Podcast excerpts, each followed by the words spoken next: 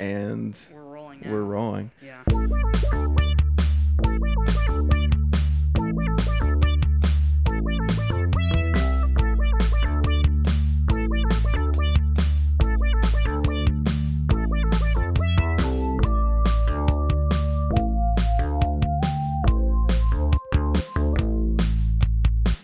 Well, this is exciting.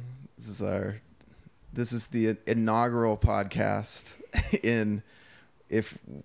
Even if Nick Cage stops making films today and we finish this journey of watching every single Nicolas Cage film in order, that's like 75 films. Yeah, what do you think we'll average? Like one a week? That's probably that's even too ambitious. I mean, that's ambitious. Like. Right. That's a lot. That's like mainlining a drug for months. I honestly don't think I could handle that. No, you have to get some perspective. You have to back off and then duck back in. It's definitely, it's going to be a wild ride. Definitely. To start with. And then I think it's going to get wilder. Well, so, I was talking to you. I approached you about this for a bunch of reasons, because Nicolas Cage has been... He's sort of turned into this kitsch figure, I think, thanks to YouTube and thanks to his performances. But in high school, I would tell people that Nicolas Cage was my favorite movie star because I really liked Con Air.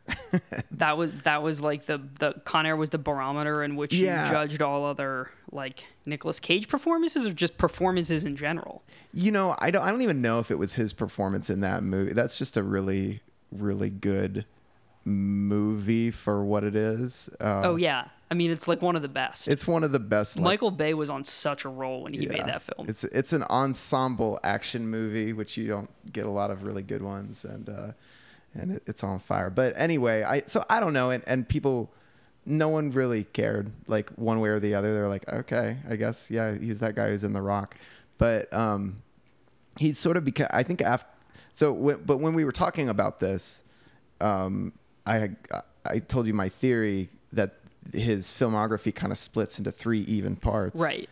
The first 25 movies up to Leaving Las Vegas are classic Cage movies where the performances are always interesting.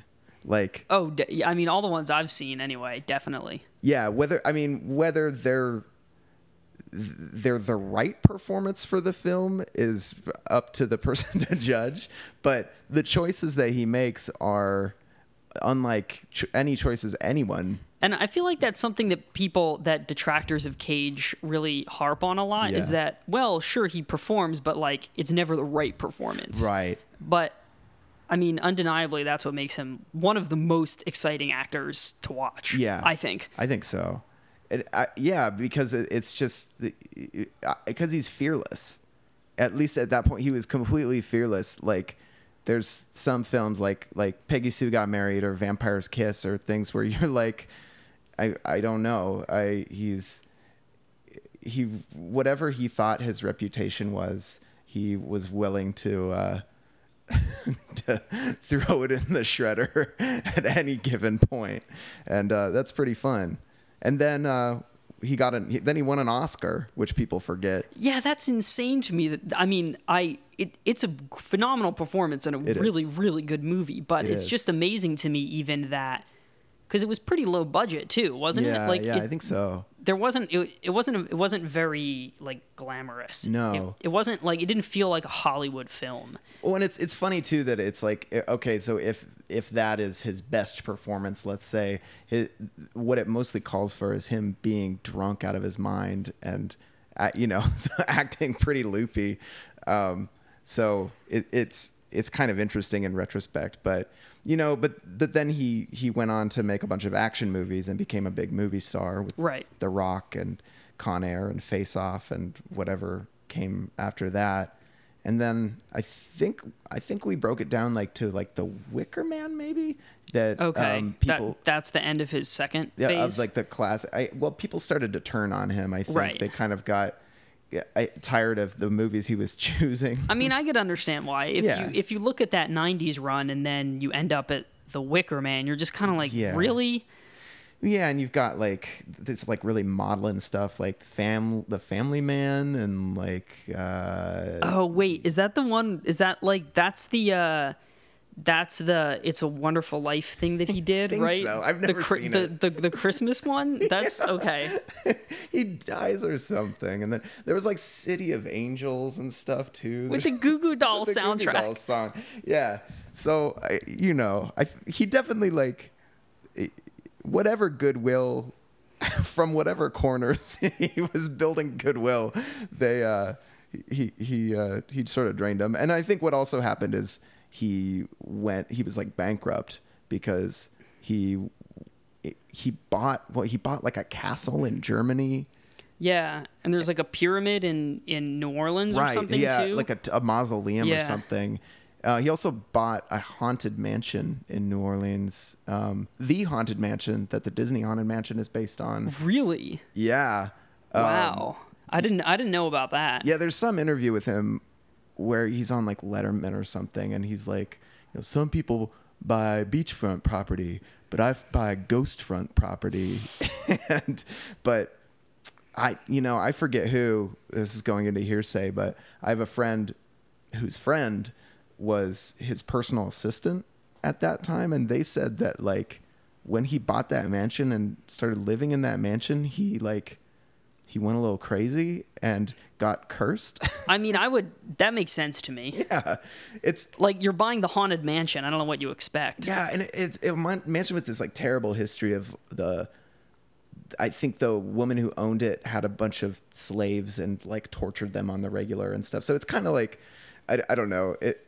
It's a little weird going into it lighthearted. Like, yeah, let's just, if you are one to be interested in ghosts and believe in energy or something, could you imagine the open house on that one? Just like, and in this room you'll find the plantation slave torture chamber. Yeah, exactly. And no one's there but Nicolas Cage. It's only Nicolas Cage. Yeah, put it on my bill. Do I have enough? I bought a Tyrannosaurus skull earlier. Dinosaur eggs, man.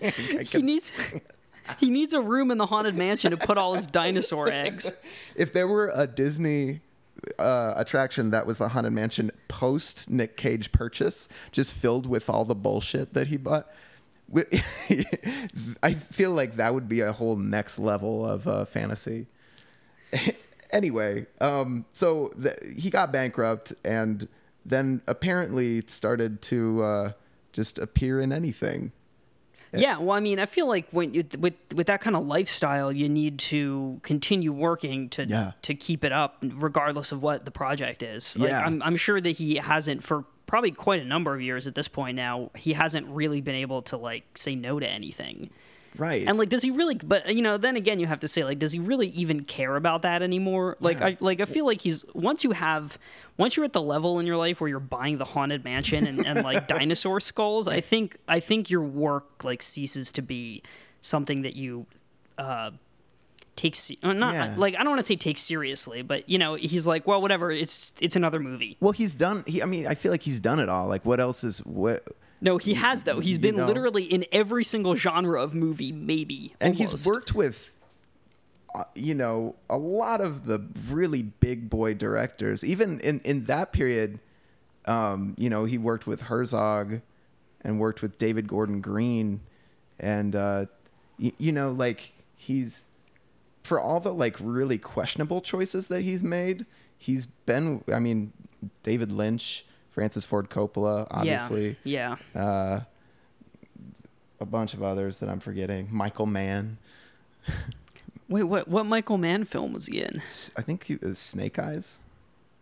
That was I didn't even realize it was a Mann film. I think film. So. Okay. I might be wrong. Okay. But anyway, well, that's the journey that we're setting ourselves up for. I can't wait. Yeah, it's going to be fun. But today we're starting with a TV pilot, his first credit, called The Best of Times. And he was still credited as Nicolas Coppola in the credits. Yeah, he's Francis Ford Coppola's nephew. But he, after this, he changed his name to Nick Cage after Luke Cage, the Marvel superhero. Did he just think it sounded cool? Did he like the character? Like, why did he choose that name? He loves Marvel, and he loves really. Yeah, I mean that's why he's Ghost Rider too. Later, he loves those two characters. Oh my god! And he named his son Kal-El, which is DC, but you know that's Superman. Superman. Yeah. Yeah. So yeah, he's a nerd. But so I have pulled up here a clip from a commencement address that he gave to Cal State Fullerton in 2001 that he talks a little bit about growing up as Nicolas Cage. Let's have a listen. I was born on January 7th, 1964 in Long Beach, California. From what I understand, I was considered an unusual child. My father thought I was from another planet, something the way I looked and also in the way I looked at the world. I remember thinking that I was different too, and with every trip to the doctor's office, I was shocked that they didn't discover my blood was in fact green and that I had 30 ribs too many with each x-ray. When I was 4, I was having very colorful and powerful nightmares every night. Hieronymus Bosch-like characters would visit me, and 50-foot-tall blonde women would grab me out of the bathroom. I was being chased by clowns and ventriloquist dummies, all of which, of course, were in my overactive imagination, but I could make them very real for myself just by thinking about them. I began to dread going to sleep at night. Around the time of my 6th birthday, I realized that I had to get the hell out of here, whatever here is. I was sitting on the living room floor watching TV, and a show came on whose name I forget, but on it, I saw 2 youths fall into the TV within the TV, and they were all excited about walking through this TV world. I knew then that I wanted to escape inside the TV as well. I think this is my first memory of wanting to be an actor. What is interesting to me is that this blurry, half-formed, almost subconscious notion of wanting to be on screen was coinciding with a time when my imagination was at its most fertile and beleaguered. I point this out because it illustrates so clearly the fuel needed for the creation of art. I can leave that there. So I feel like there's a little window into both young Nicolas Cage's mind frame and also why I'm fascinated with him as a human. Yeah, I mean, it seems like he really took his dreams very seriously. Yeah. I think he sounds like a person who continues to live in a dream world somewhat, definitely. And which I relate to. And so I guess so. Then we have a little portrait of this skinny kid who is Francis Ford Coppola's nephew and has dreams of becoming of leaving reality, and he's in Hollywood taking classes, I believe, with Crispin Glover, and I think they knew each other. Okay, that's another thing I might be wrong about. But a lot of those guys, like Sean Penn and stuff, they were all like rubbing shoulders together. So, and then Nicolas Cage and Crispin Glover both appeared in The Best of Times. So I guess I'd seen this before, but this was your first time watching this. What were your thoughts? First of all, it was not representative at all, I think, of what it's actually like to be a teenager, which is what's funny about all of these like teen shows. Yeah. Which is it gave me sort of like a feeling of like proto Saved by the Bell kind of, in the sense that like all these like very specific stereotypes of teenagers were all just like living in this weird like candy coated world where it's like, oh, isn't being a teen crazy? Yeah, they hit like they're like the big dance, like hanging out with the gang at the soda shop, doing the car wash and chores. Aren't they a drag? Like chores are such a drag. and they had this, all the musical numbers are completely like ill-placed. It's just the fact that there are musical numbers is really bizarre. Yeah, but I was thinking the exact same thing, that it's like the characters keep having these asides to the camera where they're kind of like, you know, I know we've been having a lot of fun, but being a teenager's hard. And they're like addressing adults, which is weird because I would assume that this was a show for kids, at least I would assume, I mean, part of the conception, but it seems like they keep being like, you know, quit giving us a hard time. We're just trying to wear the clothes we like. Right. And I don't know. And also, like, so I looked, the guy who directed it, Don Mischer, is primarily a director. He worked on Laugh-In, big surprise. Oh, okay. And, but he primarily has directed the Academy Awards and Super Bowl halftime shows. Really? Those were his other credits? Yeah, a bunch of them. And the writers were all coming from like Sonny and Cher, their show, and like America's Funniest Home Videos after this. So that's kind of like, it's this weirdly old Hollywood kind of TV comedy sensibility. It gave me a real sense of, so like Nick Cage and Crispin Glover, both in their prime, are very like emblem, like you associate them with the 80s. Yeah.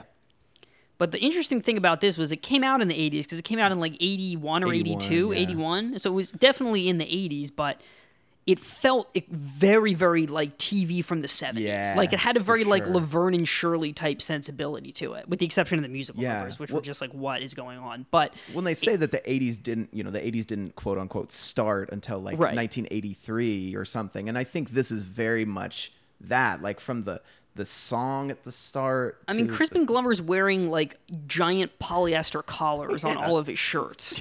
Yeah, you know, and so many sweaters. There are so many like ridiculous sweaters and like the tight pants, and it really is between pop cultural like tectonic shifts. It's this weird like just collision of sensibilities that is just doesn't really match anything that came before or after it, and whatever they're trying to do. Like, yeah, that's the thing. What are they trying to do? What are they trying to do? You don't know what they're trying to do. What did they this was a pilot, but what were the following episodes going to be like, you know? I feel like they used up the cliche grab bag. Yeah, they covered a surprising amount of ground in what, like 45 minutes? Yeah. It was supposed to be, I guess it was supposed to be an hour pilot, but yeah, I mean, that's like, there's a lot of stuff, which is funny because they cover a lot of ground in a short amount of time, but they go a lot of unnecessary places at the same time. So it's like, man, if you had trimmed it down, I don't know if it ever would have been good. Right. But if they had trimmed it down, like you could have fit it in a half hour and it would have been way more coherent. Yeah, well, sure. I mean, because there's Crispin Glover, who bizarrely... Who is phenomenal, by the way. Crispin Glover is so good in this, and it's funny because he is already Crispin Glover, but he looks like he's like 14. Yeah. So it's really, it's this weird, like, you don't like, you're not processing exactly that you're watching Crispin Glover. He and Nicolas Cage are like weirdly formed already in their... This is their first role for both of them, and it's like, I mean, the lines that they're given are really like stock, but the delivery is like couldn't be coming from anyone else. All right, I have a clip actually of Crispin. This is him outside the big dance. Let's take a listen just to give a sense. My mom and dad, they met at the school dance, not like this dance though. An old-fashioned dance. You should see them when they dance. I could die. I have to close the shutters so the neighbors can't see through the windows. Sometimes when my dad's feeling really good, he comes into the kitchen and grabs my mom around the waist. And he starts doing this crazy routine. Oh, and he sings this crazy song. Let's twist again, like we did last summer, by some guy named Fats or Chubby or Tubby or something like that. I don't know. And he says things like, This is groovy. I can't stand it. Well, anyway, I guess while they were twisting, they liked each other, and they got married, and they had me. Well, like they say, 1 out of 3 ain't bad. I guess. Anyway. I guess they're all right. It's just... when they dance, they're just not with it. You know what I mean? I'm gonna go in now. Like, you know, I've seen Crispin Glover's live show, I think 4 or 5 times, and I'm a pretty big fan of his, and he has a way of delivering mundane lines as if they're coming from like a crazy obsessive, and things like it's just when they dance, you know. It sounds like it could be Willard or something. I don't know if that's a stretch, but that's what I mean when I said that he is already fully formed in this thing. Yeah. Is that it's Crispin Glover doing Crispin Glover when he was like really young. And that's right. That's kind of cool to see that he, like, it's like Hollywood accepted him for who he was. He didn't have to like adapt to like fit the mold, which is the same for Nick Cage, honestly. Well, both of them. They're both insane iconoclasts that just kind of do whatever the fuck they want. Right. Well, and Nick Cage landed Valley Girl after this, which was a big hit. And Crispin Glover landed, I don't know directly after, but he was in Back to the Future. Right. And then that gave them some sort of carte blanche to like... you know, yeah, because both of those movies were, well, I don't think Valley Girl was a huge success, but it definitely did well. Not Back to the Future size, but it put them on the map. Yeah. But, so they had clout. They could just kind of go wherever they wanted. Well, it's funny, you know, like again, like growing up when I decided that Nick Cage was my favorite actor, and then like took some pride in it because nobody else wanted to, and I was like, no, you guys don't understand.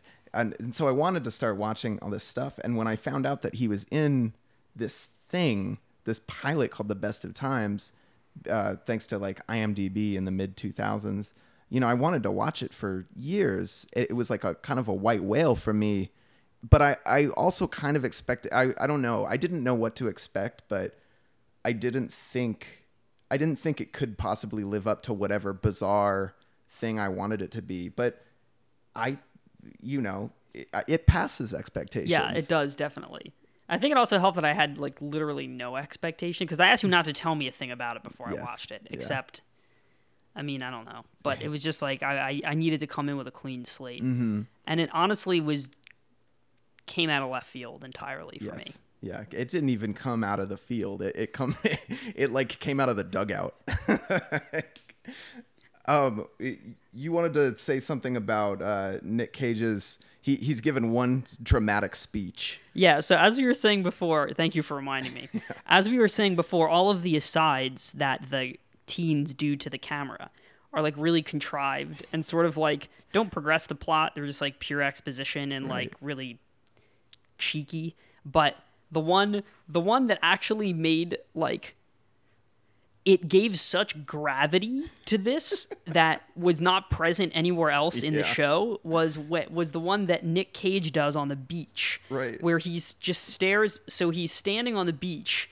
It's just a frame of the beach, and he walks into frame, and he just looks at the camera, floppy, and he's like, hair just floppy hair. In the wind. He's got like a weird like tank top on, and he just stands there, and he's like, I just... my dad says I have to be more of a man. And when he went to Korea, that's what made him a man. And, you know, now that I'm 18, I'm part of the draft. Of course, I'm totally paraphrasing. Like, I don't know what, like, the lines are. You haven't memorized the speech? No, I know. But he goes, my dad said that he became a man when he went to Korea. And and now I'm 18, so... I'm part of the draft, and there's this whole thing going on in El Salvador, and I hope that doesn't become a war, because then I'll have to go to El Salvador and I might die. Right. And I think I'm figuring out how to be a man fine at home. I don't have to go to war to do it. Yeah. And then he just gets really like he almost looks like he's gonna cry, and he looks off into the distance, and then like at the waves, and then he just walks slowly in the direction, and the camera doesn't move. It just follows him walking like out into the waves, and then it cuts to the next scene. And then you're like, wow, like that was really heavy. Mm-hmm. And I just wonder why they put that in there, because it wasn't exposition, and it didn't advance the plot at all. And it was just like, did they feel like Nick Cage needed like to like stretch his wings a little bit and have like an emotional scene? Or I wonder what the impetus was for that. His character is such a meathead too throughout the rest of the thing. Like even like Crispin Glover, when he's introducing the whole gang, he's like, this is my best friend, Nicholas. Look at him. He's like so muscular. Would you say tell him that you weren't his friend or he's something? Like he's like pumping iron in the background. Yeah, like nobody seems. I don't believe really that Nicolas Cage is friends with any of these people, because he seems like a total loose cannon who's just like just lifting weights on the beach and dancing, and a lot of dancing. But but then suddenly like right before the end of the show, you get this weird moment of gravitas that you're like, oh wow, he's got a lot of family pressure and he's worried about the war. No wonder he's. And then he ends that speech by kind of being like, but you know, when you tell girls that you're going to war, like, oh, that's right. Yeah. And at the very end, he's dancing with this girl at the big dance, and he tells her that he's going to war, and she like holds him tighter, and he just kind of like. But he's not going to war. I know. That's what's funny about it, is he has this like deep revelation about going to war, and then in the next scene he just tells some chick he's going to war so she'll bang him. Yeah. And it's like, wait, so what is? So did your monologue not teach you anything? He's got deep emotions, but maybe not a. But you know, he's still a teenager. Conscience. He's just supposed to get his dick wet. That's all. Just a teen, just like you and me and. All the other kids relating to. Stop judging us. Yeah. We're just teenagers. Remember when you were a teen? Oh, yeah. That was also the cap at the very end, the last scene. Crispin Glover's in his room. Sure. Like talking to the camera as he does for a lot of this. And I don't know. He gives a whole like signing off monologue. And then he just goes, so the next time you want to judge us teenagers, just remember, you were here not that long ago. Remember what it feels like? And then that's kind of like the end of it. And that's really? That's what we're taking away? Is like, hey, just remember. Remember what it's like to be a teen. And yet you have these like, you have these old Hollywood types who are like directing these teens to do big song and dance numbers, who clearly, like, I feel like they exhausted their whole repertoire of things teens are interested in and do. And like, this was the shot, but they didn't. They didn't actually exhaust it. They just used a couple tropes. Like that's the thing, is they could have gone further if they needed to find more stuff, but they just put in all the wrong stuff. Where do you think they could have gone? What would have happened in episode 2? I don't know. That's a really good question. So I think they definitely would have started to define the relationships a little bit more, right?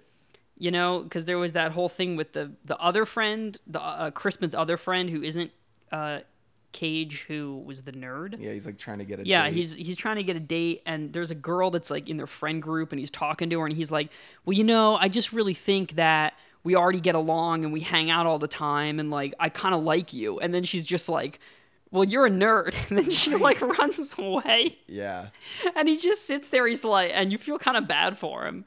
But anyway, like, you know, I think they would have figured out more of like, okay, so these characters like each other or are dating, or like these characters, you know, I feel like they would have defined the like the cliques and the social groups a little more. Yeah, maybe. I mean, my whole sense is that it's like, I mean, I haven't watched much Laugh-In, but it seems like those characters are just kind of one-note jokes that just come out and like deliver their thing, and you know, deliver a punchline, and then it's like, oh, there's Kevin who, but that's how TV worked in the 70s. Right. Yeah, you know, I guess I'm trying to think of like MASH, I guess went above and beyond, but there weren't many sitcoms that really that took the characters beyond just being like jokes. And especially one with like this big of a cast and this large of a scope, like you have the girl who is trying to join the band, like, oh yeah, and she's like disconnected from everybody else, but she's only in the scenes with the band, right? Yeah,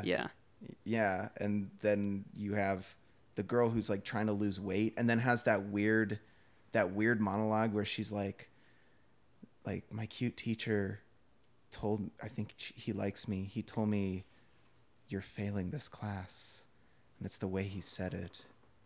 You're failing this class. And she's like lying on her bed and like, oh, also there were some really, like, let's talk about the like weird kind of sexual moments. 'Cause there was that moment where the three girls meet and they're like, oh, you missed swim class the other day. Oh yeah, and then they're talking about like how the boys all swim naked. Yeah, and then one of them saw all the naked boys in the pool or something. Well, yeah, that the naked boys all came out during the girls' swim practice on accident, and then they were trying to get back in the locker room, but there was just a crush of naked boys pushing them out, and they couldn't. And then the girl, the kind of chubby girl, is being like, "Why didn't I go to swim class?" And I mean, was that a thing?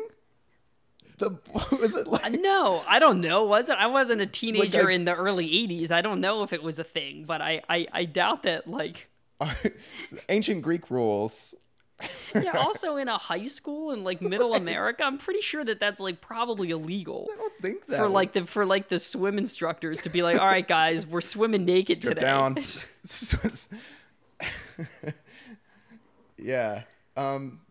That happened, and then the whole music sequence in the denim, the jeans store was. I thought it was bad when I saw the car wash, right? And then like 10 minutes later, they do the denim store, yeah. And I'm like, at first I thought it had some correlation to the next scene where Crispin tells his friend, like, right. Hey, I had a dream last night.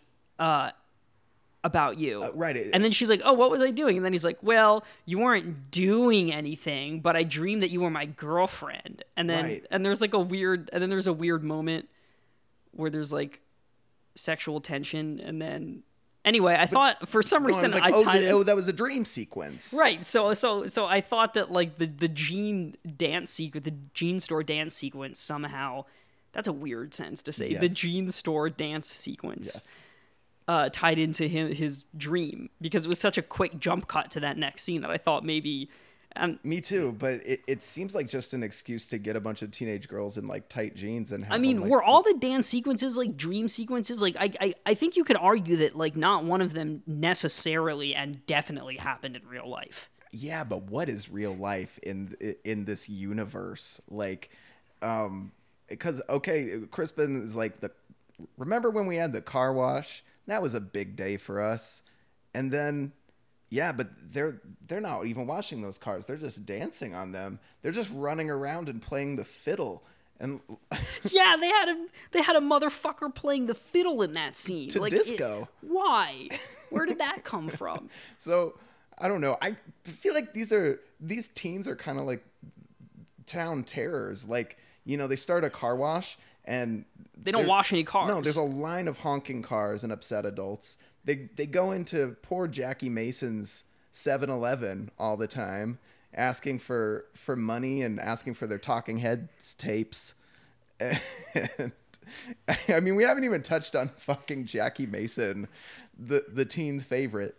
So he was like the...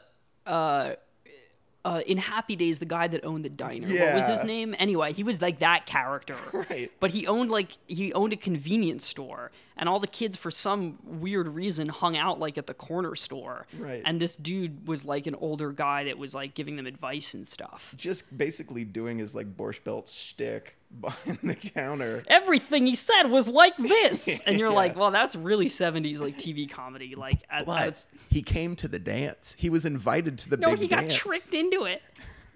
The kid was like, you're going to provide the snacks. And he's like, great, here's my budget. And then the kid was like, just kidding. You're going to do it for free. Oh, they're just running roughshod over this. I mean, so they're coming at us, telling us not to judge them. But you know what? I'm judging. I mean, they're kind of wreaking havoc, to be honest. Kids these days need to send them to El Salvador, put a gun in their hands. That'll teach them to be a man. Let's. I have one other clip. I don't have a good lead in for it, but this is my favorite moment that Nick Cage has, which is kind of his introduction. This is him on the beach, punching a punching bag, and speaking. Hello? Well, how about that? You must have been cut off.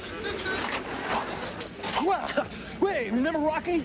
Boy, what a movie! Yeah. The best scene was when Stallone kept hitting that side of beef. Remember that? He kept hitting that side of beef, just smashing it with his fist. That was all raw. Hit, smash, hit, making it all bloody. You sure did a job on that beef. Nick? Yo? Do you ever see any Disney pictures?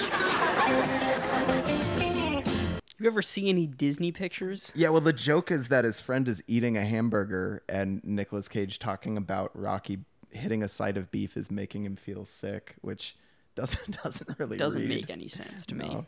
I feel like what we've been doing this whole time is trying to sum up moment by moment this thing that is sort of impossible to sum up without the reference of seeing it. Like, I know it's a funny place for us to start, because if I listened to this podcast, I know I would be like, what are they talking about? We're going to run into that a lot. I think like anytime you try to describe anything you've seen mm-hmm.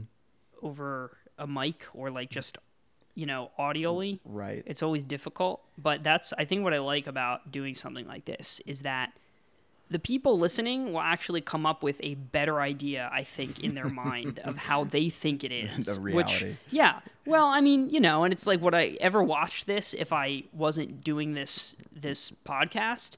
Absolutely not.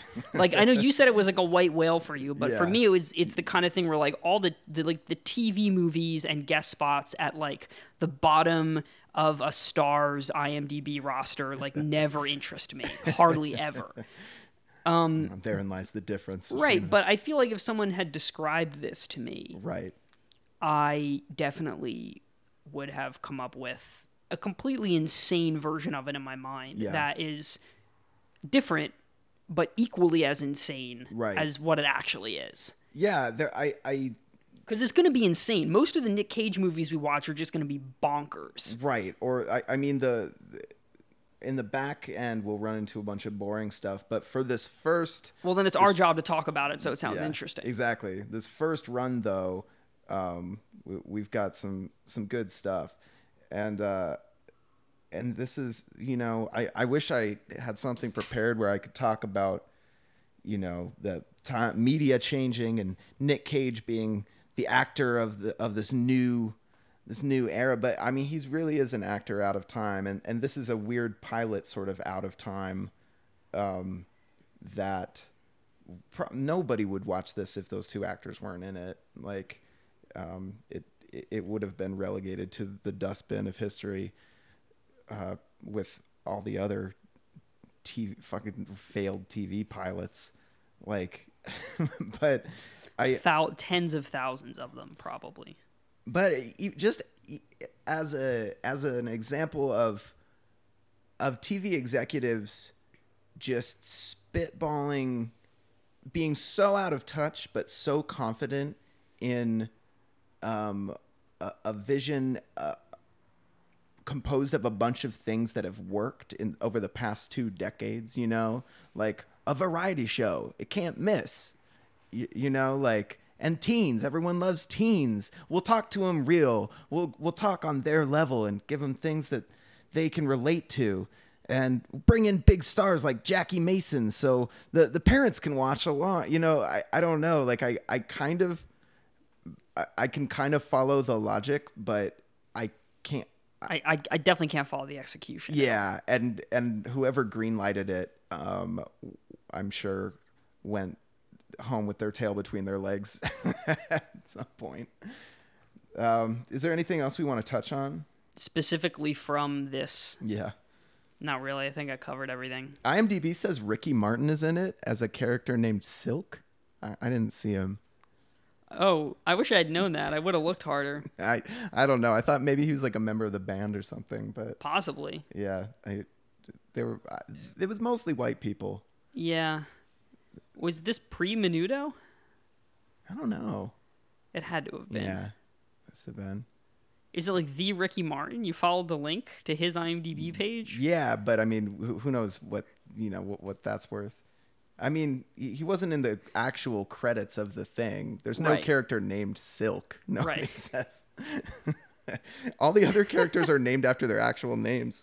So that's the other crazy thing about this that we actually didn't talk about that I think is worth talking about, is that all the characters' names are, or first names anyway, are the names of the actors. Like Nick Cage's character is named Nicholas. Right. Crispin's character is named Crispin, which definitely is not a coincidence. No. That they also named that character Crispin. No. It has to be themselves. Yeah. And then the other characters, I don't know their actor names, but I'm assuming they're probably the same as Kevin. Yeah. I don't know. Yeah. Whatever. But that's really interesting that they just decided to just be incredibly meta with that one specific thing about the characters.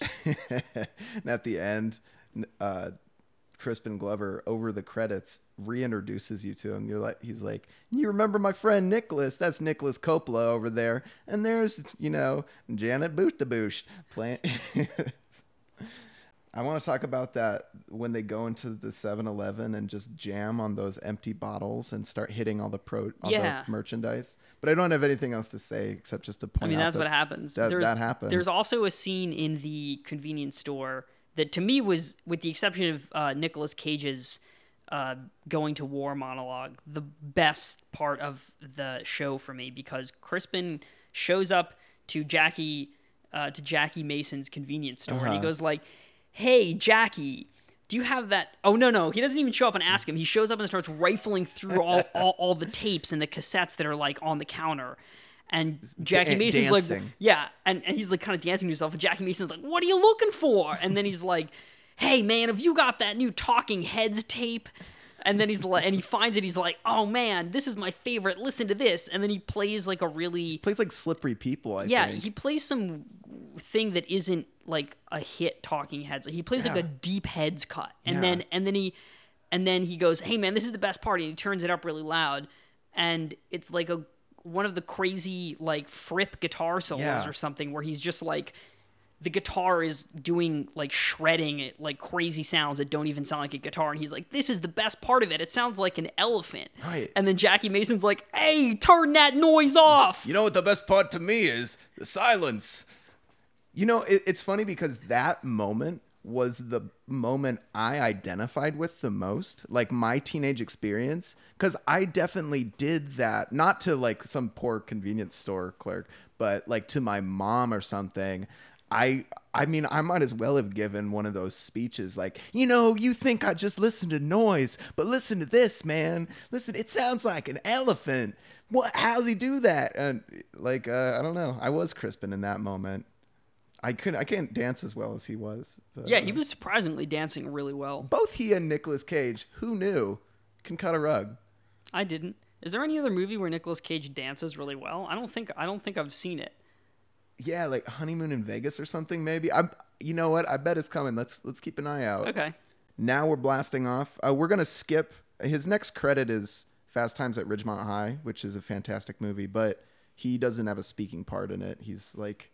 He's a worker in the fast food restaurant that what's his name's character works in. So there's no real reason to cover that film, except it is really good. But so next time we're gonna go to Valley Girl, which is Valley Girl before Rumblefish? Yeah. Okay. And cool. And Valley Girl's great. Oh, it's great. I'm actually excited to watch that again. Yeah. Having actually grown up in the San Fernando Valley, I have a lot to say about that depiction of. I mean, granted, it was 15 years before I was a teenager in the Valley, but I feel like I related to it. I haven't seen it in about 10 years, but I related to it. Yeah, and I didn't. I have no like points of reference for that. Like the rich people I knew in Oregon wore like polar fleece North Face jackets. It was a different kind of scene. So I'm excited to watch it with an expert. An expert. Yeah, your local San Fernando Valley expert. All right. Well, I guess we'll sign off. Great. Thanks for listening. And just remember, you were once a teenager.